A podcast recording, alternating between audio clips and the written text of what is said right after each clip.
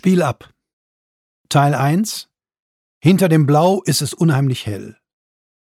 Kapitel 1 Loyalität unter Idioten Ein Ball rollte auf die Straße, die Förster gerade überquerte, um in dem kleinen Biosupermarkt, der es kürzlich hier im Viertel aufgemacht hatte, ein paar Sachen fürs Wochenende einzukaufen, und er dachte, wenn ein Ball auf die Straße rollt, ist meist ein Kind nicht weit. Das kann böse enden, denn Kinder denken oft nicht nach und rennen ihrem Ball hinterher, egal ob da ein Auto kommt oder nicht.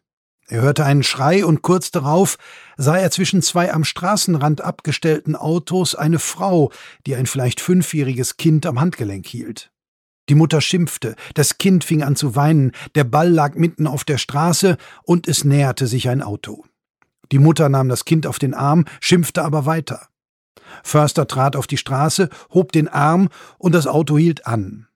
Im Stadtpark hatte er mal gesehen, wie ein junger Mann seinen Fuß auf einen Ball gestellt, die Sohle rückwärts darüber gezogen, dann die Fußspitze unter den Ball geschoben, ihn ein paar Mal in die Höhe gekickt und schließlich gefangen hatte. Das hatte elegant ausgesehen und auch nicht sehr schwierig gewirkt. Also versuchte Förster das jetzt auch. Das mit dem Zurückziehen der Sohle funktionierte noch ganz gut, aber dann bekam er die Fußspitze nicht unter den Ball, sondern trat einfach nur dagegen und der Ball rollte auf die andere Straßenseite unter ein parkendes Auto. Der Fahrer des Wagens, der wegen Förster hatte anhalten müssen, grinste und hob den Daumen. Der ganze Vorgang war Förster zwar unangenehm, weil er sich letztlich blamiert hatte, Andererseits freute es ihn, dass der Fahrer die Verzögerung gelassen nahm, denn manchmal regten sich die Leute ja über so etwas auf, als wären sie mit einer Schusswunde auf dem Weg zur Notaufnahme. Förster machte Platz, damit der Mann weiterfahren konnte, dann kroch er unter das parkende Auto, um den Ball sicherzustellen. Er ging hinüber zu der Frau mit dem Kind auf dem Arm, das jetzt in tiefer Verzweiflung schluchzte und die Nase hochzog. Die Mutter schimpfte nicht mehr, sondern bedankte sich bei Förster, dass er den Ball gerettet hatte, und Förster sagte, das habe er gern getan.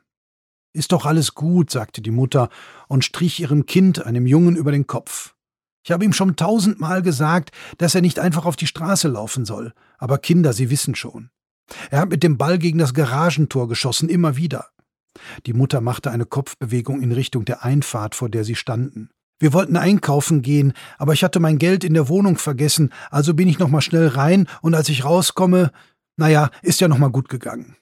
Fußball, dachte Förster nicht zum ersten Mal, kann sehr gefährlich sein und während die Mutter sich noch einmal bei ihm bedankte, der Junge sich langsam beruhigte und nach dem Ball griff, den Förster ihm hinhielt, vibrierte das Handy in seiner Hosentasche. Die Uli, stellte er mit einem Blick aufs Display fest, schob den virtuellen Regler im Display nach rechts, hielt sich das Handy ans Ohr und sagte Uli, was für eine Überraschung. Kann ich was für dich tun?